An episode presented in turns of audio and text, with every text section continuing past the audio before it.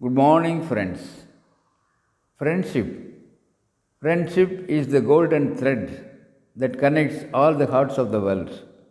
Once, a king keeps a monkey as his pet. The monkey is very much friendly to the king.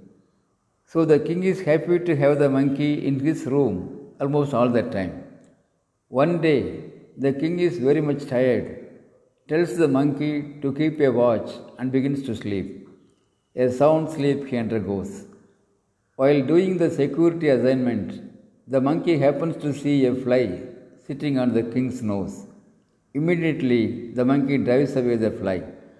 But the fly comes again and sits at the same place of the king's nose. The monkey becomes angry, takes a sword, and strikes the fly. Fortunately, the fly escapes with a humming.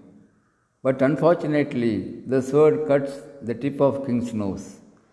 Suddenly, the king wakes up, sees the blood, feels the pain, and understands things. But he cannot do anything. He tells, looking at the monkey, By God's grace, my head is saved.